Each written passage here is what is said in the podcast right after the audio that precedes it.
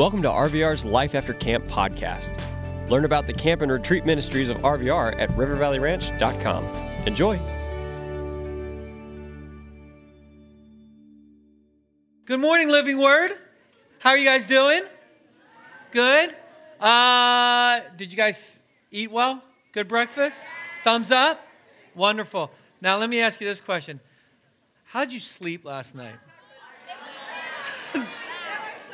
Stinky. I not good. So many noises in the cabin. Boys' cabin was so stinky. I get it. Didn't sleep at all? All right. Wow, so I got a tough, tough, tough job. I've got a bunch of tired students who have just eaten well that are now sitting in soft cushion chairs.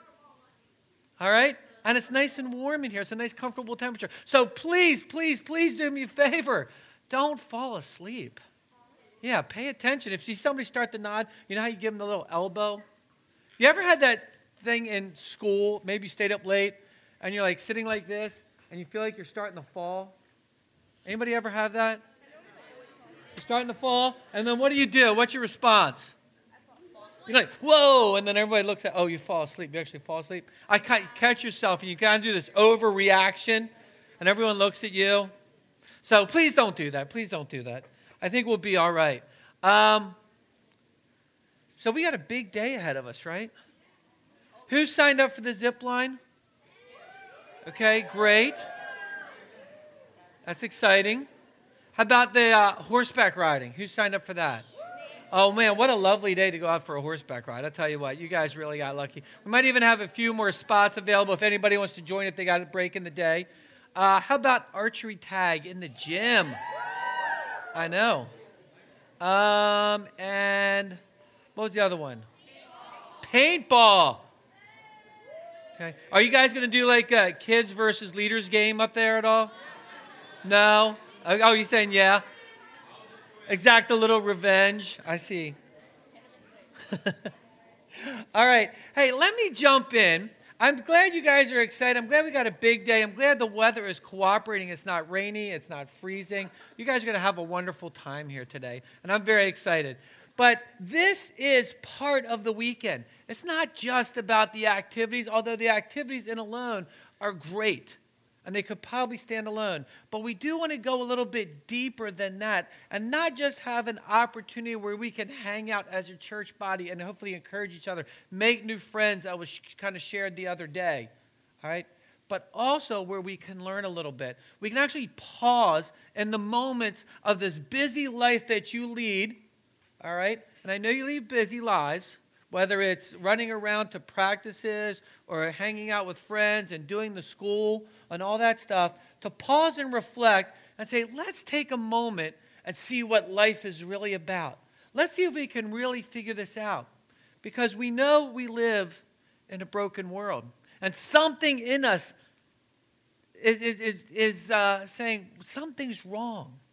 And, I, and as I said yesterday, I think those words of truth, those words of encouragement, those words that offer a solution when the world we live in is found in Scripture. And this is kind of our main passage. And last night, we looked at the topic of the sovereign Lord, sovereignty. Not an easy topic to cover on the first night of a hopefully fun and exciting weekend. But if you didn't know or heard about sovereignty before, all right, we tried to go in it a little bit more. That sovereign means supreme ruler, in control of everything. And it's describing the God that we were just singing songs to up there. And it might have brought up a few questions, because I think you know things about him. But we'd be foolish to say we think we got it all figured out. Because if the God is true that we learn about in Sunday school, we learn about in youth group, we learn about on weekends like this, it might bring up a few more questions to us. And we want to unpack that. If God is all powerful, if He really is sovereign, if He really is the creator of this world, and this world, this universe is amazing. You know, back in the 1970s, there was a guy named Carl Sagan that lived. All right, well, he lived later than that. But in the 70s, kind of when he was really popular. And he said he was like an astronomer, a scientist. And he, uh, uh, estimated once that there was over 8 octillion stars in the universe. 8 octillion stars. Well, just probably about 8 or 10 years ago, the Hubble Space Telescope discovered a quadrant of the universe that had hadn't been detected before, and, and the scientists said they estimated as many as 4 quadrillion stars in that that the God that created this universe that is powerful enough to create stars and hang them in the sky Something so massive and so expansive that just goes on, our minds can't comprehend. This is the God that we're singing songs of. He hung the stars in the sky, it says. But he also didn't work just big and grand, he also worked small. On this earth alone, there are flowers that will germinate, that will grow, that will blossom on the top of the Himalayan mountains that no eyes will ever see.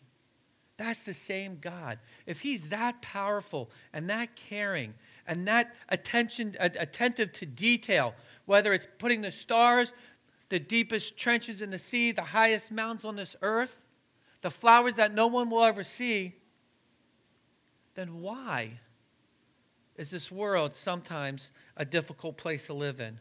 That it's not okay, something's broken and something's missing.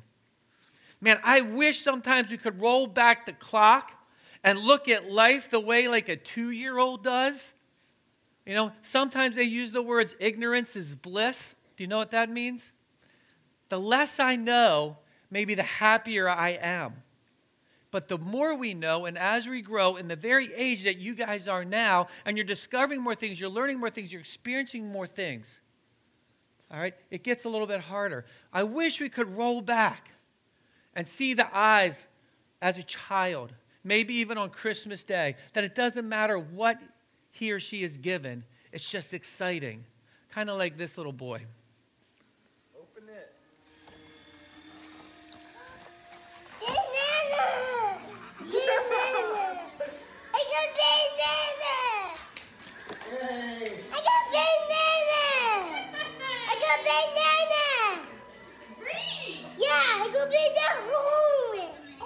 Bring it home? I could be the home. What do you say? Thank you. I got the banana.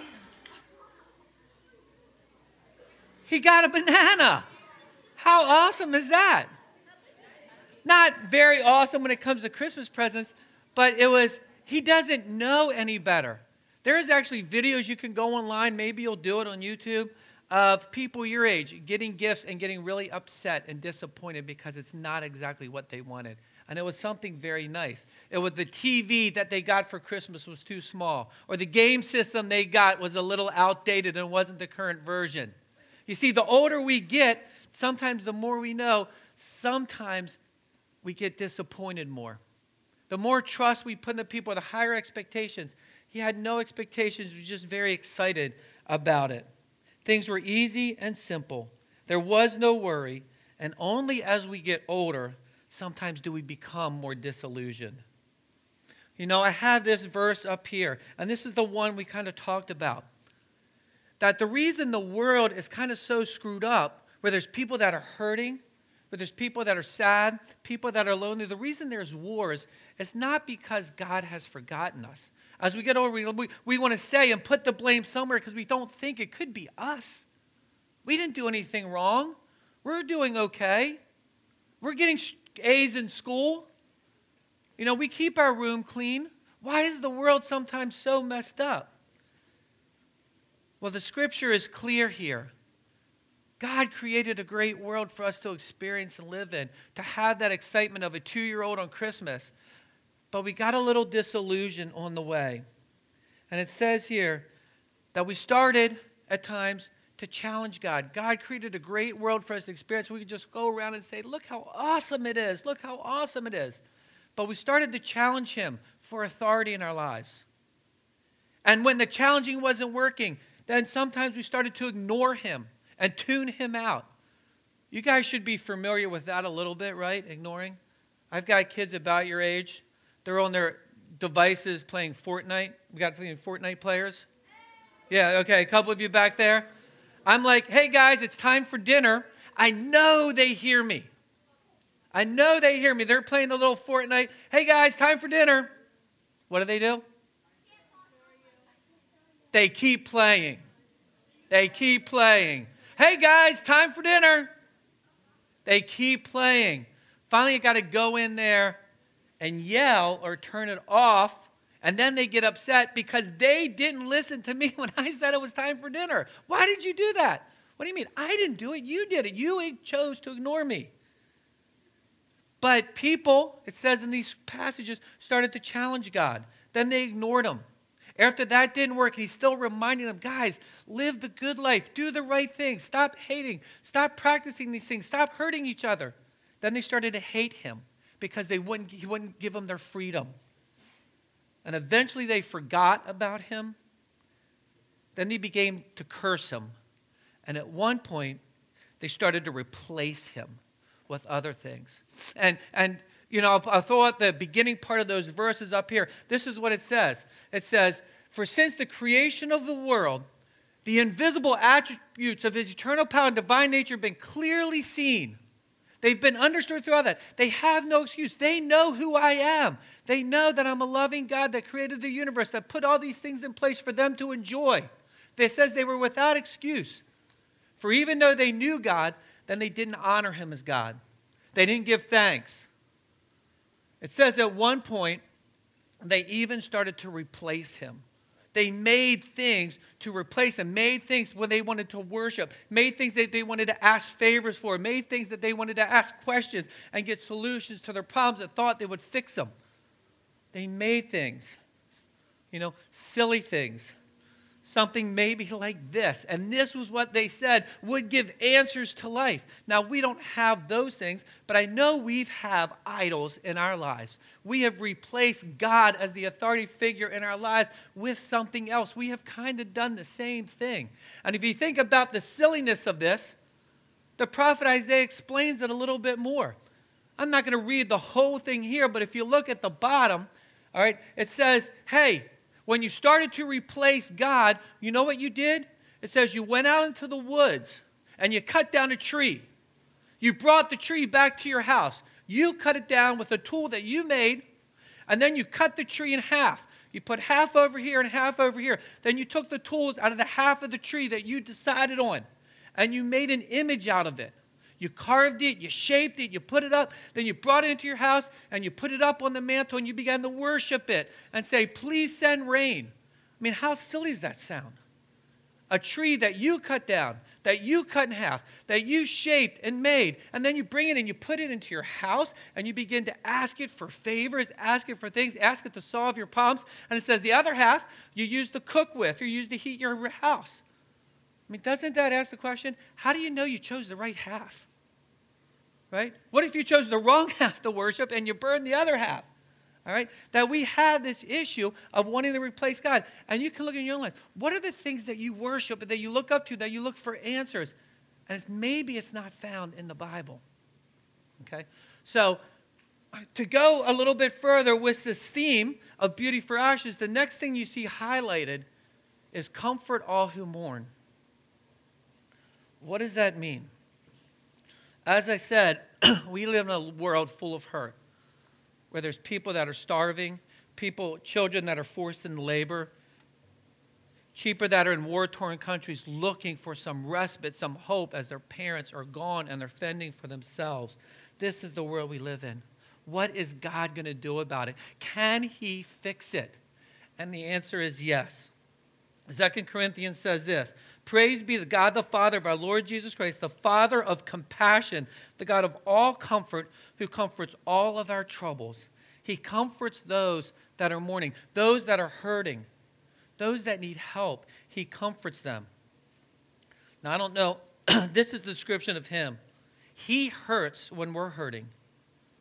I gave an analogy last night, okay, of imagine I'm walking down the road with one of you guys and we're walking along and we're on a nice, safe road, the road that leads to a great destination, a road that doesn't have a lot of obstacles, anything to trip, anything to hurt us. We're walking down this road, and all of a sudden you see a little path over there, and your curiosity comes up. You're like, John, let's take the path. I'm like, no, I know that path. That path is dangerous. There could be stickers there. There could be holes. There could be traps. There could be crazy animals. You don't want to go down there. You're like, John, please. All right? And I put up signs that say that to, to warn you, and you choose to ignore those signs. I plead with you, and you choose to forget about those pleas. I even might put up barriers, and you want to go do it. And finally, you go ahead and you break the rules, you ignore the signs. You forget about all the warnings I've given you, and you go down that path, and you get hurt, and you look at me like, John, why did you let me go down this path? And I would say, I didn't make you go down that path. You chose to go down the path. You made your bed, now lie in it. You deal with the problems that you caused. Or maybe I might say, I told you so. I told you if you went down there. But fortunately, that analogy or that story is not true of what the Lord does because he says he's gone down that path. People wanted to go down this path, they went.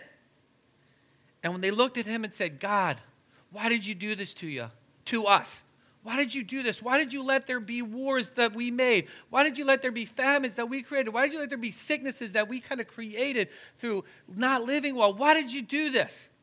And he says, You know what? I know you're hurting. I know you're lost. I know you made these decisions, but I'm not going to say I told you so. I'm not going to say that's your bed. You made it. Now lie in it. I'm going to help you. I want to comfort you. I want to bring you back because I hurt when you're hurting. And a great definition of comfort, or the way to execute comforting, is you have to be close to somebody. There has to be a level of intimacy. There has to be a connection. That might become harder and harder for us to understand what it means to really comfort people that need comforting. You know, whether it's something that's happening in the world, something that's happening in Baltimore, something that's happening in York. It doesn't matter. We know we need comforting. We're all hurting in some way. Maybe we haven't experienced war, but we have experienced hurt. Maybe we haven't experienced famine, but maybe we have experienced loneliness. Maybe we haven't experienced what it means to go to bed and not know where your parents are, but maybe you have experienced not having an awesome relationship with your parents through one thing or the other. But in our world, in our day and age, technology is a great thing, but it also is a little bit of a problem. I know most of you probably have your devices with you, your smartphones. But the great thing about technology allows us to stay in touch with so many people. But it doesn't necessarily allow us to be really connected and intimate with each other. The, the digital age, full of technology, it's difficult to understand. You can't comfort somebody through a text or a Snapchat. You can give your condolences, you can kind of say, I'm sorry, but that's not comforting. In order to really comfort somebody, you got to go over to their house and give them a hug when they need the hug. Put your arm around them when they need that, when they need support. You have to be in a relationship with them. And that's exactly what we see in Scripture. Philippians 2 has this idea. It says, Have the same mindset which was in Christ Jesus who in the very nature God did not consider equality with God something to be used to his own advantage. Rather, he made himself nothing by taking the very nature of a servant, being made in human likeness, and being found in his appearance as a man, he humbled himself. And he came into our world. You see, the world he created and gave to us as this beautiful gift to experience life like a two year old on Christmas getting whatever, that there was just great joy. We thought we grew up. We thought we became wise, but we became foolish. And we started to ignore, started to disregard, started to hate, started to curse, and eventually replace the very God that gave us this wonderful gift. And because of that, that's when things change in this world. That it didn't become as beautiful as it once was, it didn't become as gentle as it once was. And all these things changed. And then we looked back to God and said, Help us. Why did you do this? He says, I didn't do this, but I am going to help you. I'm going to send somebody into your world to get close, to comfort you, and to give you the way out and lead you back to me through that. Get you off of that path and bring you back to me to someplace safe. And I'm not just going to send you anybody, I'm going to send you my son to come back. I'm going to take my son who's sitting in heaven on a throne, in robes, being worshiped. And I look at him and say, Son, those people out there that we created, that we gave them this beautiful gift, they're hurting. Can we do anything about it? And he says, Son, I want you to leave your throne. I want you to leave your royalty. I want you to leave the worship that you so rightly deserve. And I want you to take the form of a man and go into the world and comfort them. Get close to them. Not from way up here in heaven. I want you to walk beside them. I want you to put your arm around them. I want you to put your eyes on the blind. I want you to grab the hand of a lame person. I want you to stand in protection of a woman caught in adultery. I want you to do that and show them that I still love them and I still care for them and I want them back, but not from a distance, from up close and personal. I think most of you are story with the story of the prodigal son, the parable of the prodigal son.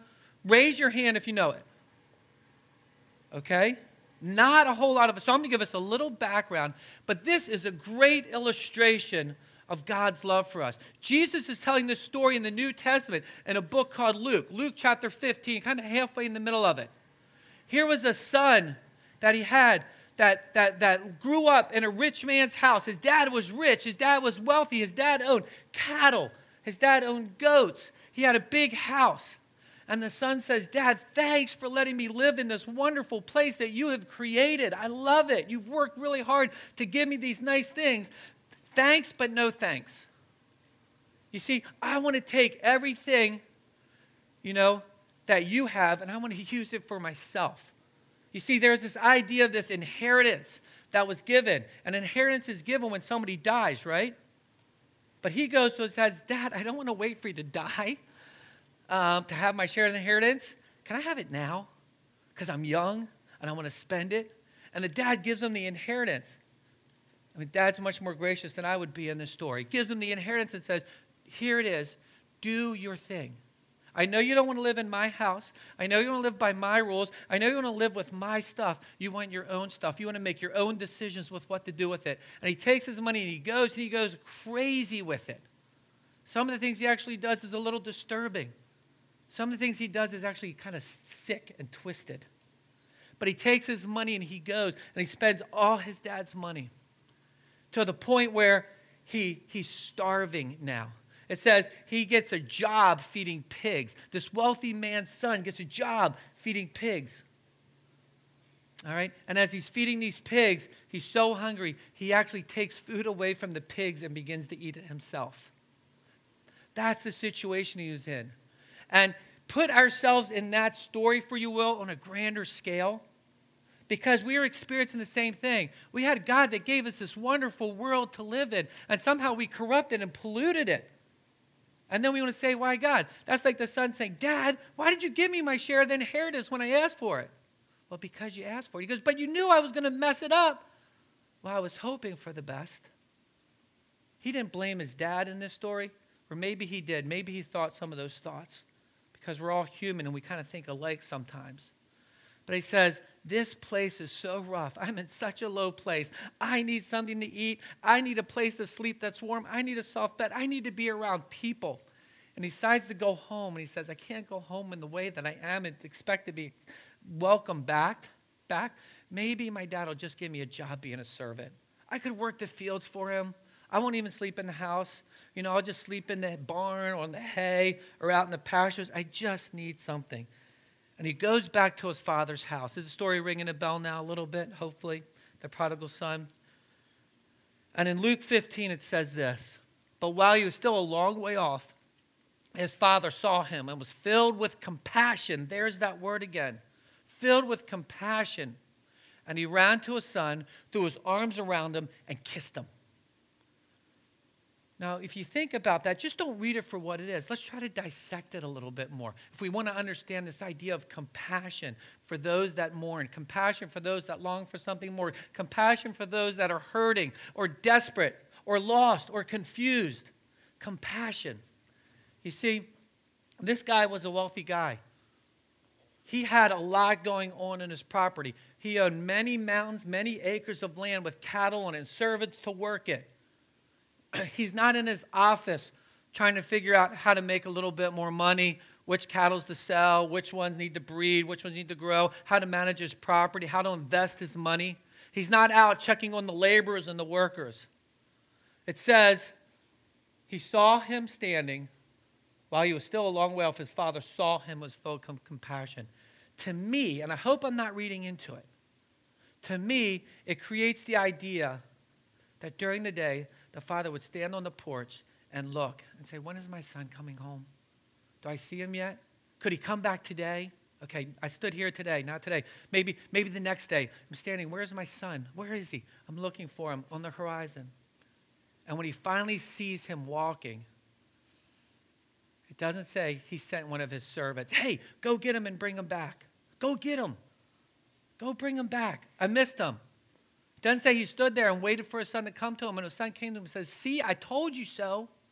I told you so. All right? You blew all that money. Now you're going to have to work your way back into good graces.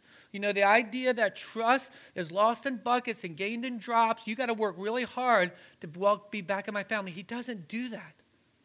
He looks at him, and from a far way off, it says he ran to him. He ran to him, threw his arms around him, and kissed him. He got close. There is people that are historians that are smarter than I am. And they said for a man of his status, it was undignified for him to run. He had people to run and deliver messages. You know how they wore like these togas and things like that? Kind of look like dresses for guys. You know what I'm talking about? Big togas. In order for him to run, he would have to hike it up. That's why in all the pictures you see of those ancient times, the messengers, the servants had these shorter ones on so that they could move their legs freely and run. He had a long one. He was a dignified business owner, a man of wealth. In order for him to run, he would have had to hike up his toga and run to him. He was willing to risk his reputation to welcome his son back. He loved him that much, even though his son made some bad decisions. And that is what God the Father does for us. He loves us so much he says, I don't want them to continue to struggle. I got a way out, but the way out comes at a cost. Son, I need you to go into their world, take their form, and I need you to comfort them. I need you to provide a way out. I need you to provide a way back to me so that I can welcome them back home. Can you do that? Can you comfort them? And that's exactly what he did. You're going to hear more about that tonight the love of the Father to give up His Son to bring us back, even though we made some bad decisions. He says, It's okay. I'll, I'll, I'll, I'll provide the way. I'll make the way. Just come and walk with me, and I'll comfort you. I'll wipe away your tears. I'll heal some of those broken things in this world. And that's what he does, the prodigal son. to adequately comfort somebody, you need to be close. You need to be close. I want to introduce you to a, a, a dear friend of mine. All right, so that's my wife on the right. Obviously, that's me on the left. Okay, and this is a lady named Antoinette here in the middle. I got to meet Antoinette in 2014. You see, Antoinette brought her son to River Valley Ranch to camp here in 2014. He came for a week, loved it. I got to know him, got to play basketball. All right. Then um, he went home for a week. He loved camp so much he wanted to come back. Okay, so he was here a first week of camp. Then he went home for the second week of camp, came back the third week of camp because we just don't run weekends, summer camp. And he came. And the week that he was here, this, uh, this, this situation happened. Um, I think you guys have met Aaron. I know the leaders have. He was leading a meeting down in a, a, a building, a pavilion down there. And Antoinette's son was at camp. He noticed the clouds starting to get a little bit dark and said, Okay, a storm's coming. We're in a pavilion. Why don't we get up to uh, this place, a covered building? And they had to walk back up a path. As they're walking back up this path, this weird thing happened. It was almost like a mini tornado. All right? It was called a microburst. It was about an 80 mile hour winds kind of came up in a very small area of the camp and went through. And the period of about 30 to 40 seconds, it took down about 40 trees. Big trees falling down, falling down. Any tree that was in that path just kind of bent over, broke, or fell, or tops came down and crashed. And trees were coming through, and that little microburst was coming up right up this little path that the kids were walking at the time to get under cover. And there was a tree that fell on Antoinette's son that was at camp, and his name was Justin. 2014. Antoinette, as I got to know her a little bit more, because I had, um, well, finish telling the rest of the story. When the tree fell on Justin, it actually took his life here at camp. He passed away there on the trail. And it was sad. I remember watching the EMTs work on him, and I was praying, Lord, bring him back to life. Bring him back to life. This is a broken world. Why does this have to happen in such a safe place like River Valley Ranch? Not here. And there were times my eyes would play tricks where I thought I'd see his chest kind of go up and down, but that wasn't the case. And uh, we called Antoinette. Need to get to the hospital. She went to the hospital to see her son lying on a table, passed away. Her initial instinct as a mother is there anything I do? Can I get close to him? And she tried laying on top of him, making him warm again. And this is the situation. And Antoinette's story is, is, is, is, is crazy and it's very moving to me because she was all alone. Justin was all she had. She, her, her mom was a single, uh, a single child, so she had no cousins, no aunts, or no uncles growing up. Her mom passed away at, at, at an early age, and she raised Justin by himself, and Justin was her only son. Justin's father left and married somebody else, and it was just been for years Antoinette and her son Justin. And he was taken away in a tragic story. And I remember saying, God, why? Where were you? This is a good place. Why would you let this happen? I asked some of the same questions that you have probably asked in your life. If you're so good and so in control, why would you let this happen? And I remember his answer. It didn't come in a cloud, it didn't come in a voice in some of my head. It came through Scripture. John, this is a broken world, but I've come to fix the broken, I've come to heal them. I'm convinced one day that I'll see Justin in heaven with this. But the idea of telling this story is Antoinette needing comforting. She was all alone. It was only her and Justin. Now she has a huge family of people that love her and care for her. We call, we talk, we get together. Even though our lawyer said, listen, this is a tragic thing, you need to break off all communication with Antoinette. This is not what you do. But we said, that's the legal advice, but what's the right advice? We want to go to her and we want to comfort her. We want to do something because she's all alone. It wasn't through emails, it wasn't through text, it wasn't through videos, it was going there. And we got to spend time with her. And still to this day, a couple times a year, my wife and I get together with her. We're getting together with her this Wednesday to celebrate her birthday because she's all alone. She has a huge family. Other people just can't keep in touch with her. We comfort, but it caused us to get into their world, into her world, in order to be there because we live in a broken world where there's pain and there's hurt and there's loss, there's deception. But we can enter each other's world as Christ entered our world to win our affection and bring us back to loving God and heal the hurts, rescue the brokenhearted, and relieve the pain through his comforting that he's in control. Thank you guys for listening. We hope you enjoyed listening to this Life After Camp episode. Discover all of the year round adventures at RVR and find out how you can support our ministry at rivervalleyranch.com. Thanks.